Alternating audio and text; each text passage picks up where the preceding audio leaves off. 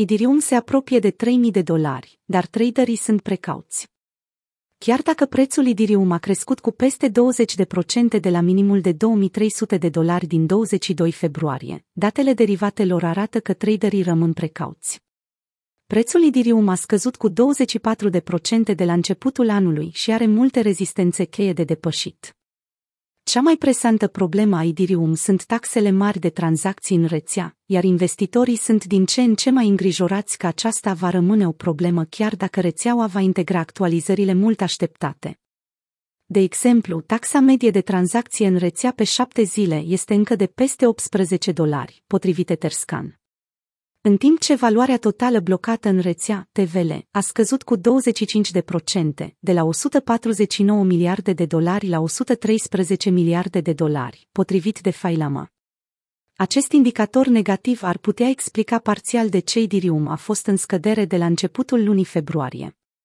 Graficul de mai sus arată rezistență la 3100 de dolari, în timp ce suportul zilnic al prețului de închidere este de 2500 de dolari. Prin urmare, pentru a inversa trendul descendent, este necesară o creștere de 7% față de nivelul actual de 2900 de dolari. Frica domină piața instrumentelor derivate Idirium. Delta Skew de 25% compară opțiunile de cumpărare, call și opțiunile de vânzare, put. Indicatorul va deveni pozitiv atunci când frica va fi predominantă, deoarece opțiunile de vânzare este mai mare decât opțiunile de cumpărare. Opusul este valabil atunci când formatorii de piață sunt optimiști, ceea ce determină schimbarea delta scheu de 25% în zona negativă.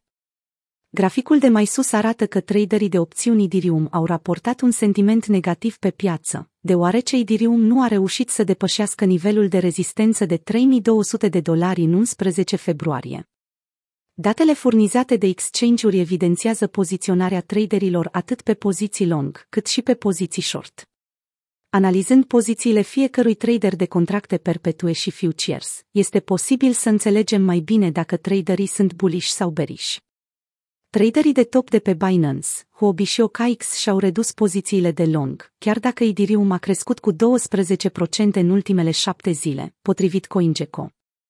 Mai precis, Huobi a fost singurul exchange care s-a confruntat cu o reducere modestă a raportului long-short al traderilor de top, deoarece indicatorul a urcat de la 1,04 la 1,07. În medie, traderii de top și-au scăzut pozițiile de long cu 8% în ultimele patru zile. Din perspectiva indicatorilor discutați mai sus, nu există optimism pe piața Idirium. În plus, datele sugerează că traderii profesioniști nu doresc să-și crească pozițiile de long. Desigur, chiar și traderii profesioniști pot greși. Totuși, este important să recunoaștem cel puțin faptul că există puțin interes în cumpărarea utilizând instrumentele derivate la nivelurile actuale.